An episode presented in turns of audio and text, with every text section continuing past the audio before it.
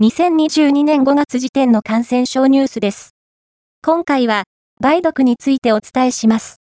梅毒の患者報告数が増えており、このまま増え続けると、21世紀に入ってから最も多い患者報告数となる可能性があります。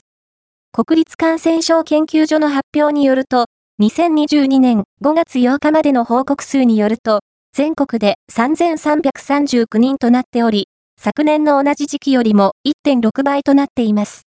特に、東京都では、累積患者報告数が1000人を超えています。今後の患者報告数の推移に注意が必要です。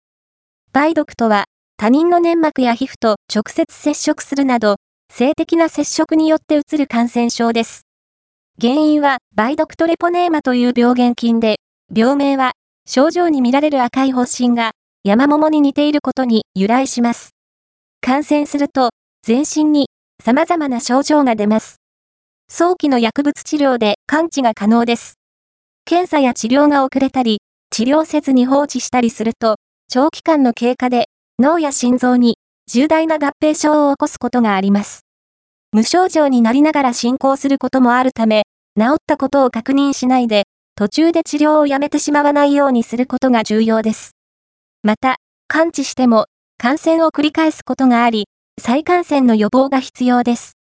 感染症専門医の大阪府再生会中津病院の安井義則医師によると、このまま梅毒の患者報告数が増え続けると、年末には1万人を超える可能性もあるといいます。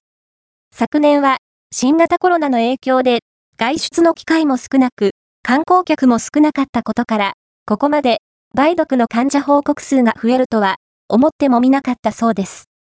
今後は、新型コロナの影響が少なくなってきたら、人の流れが緩和され、6月には、海外からの観光客も入ってくるとされています。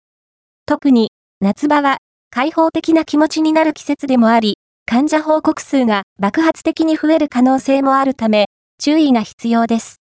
男女ともに、性風俗産業の従事歴や利用歴がなくても、梅毒に感染しています。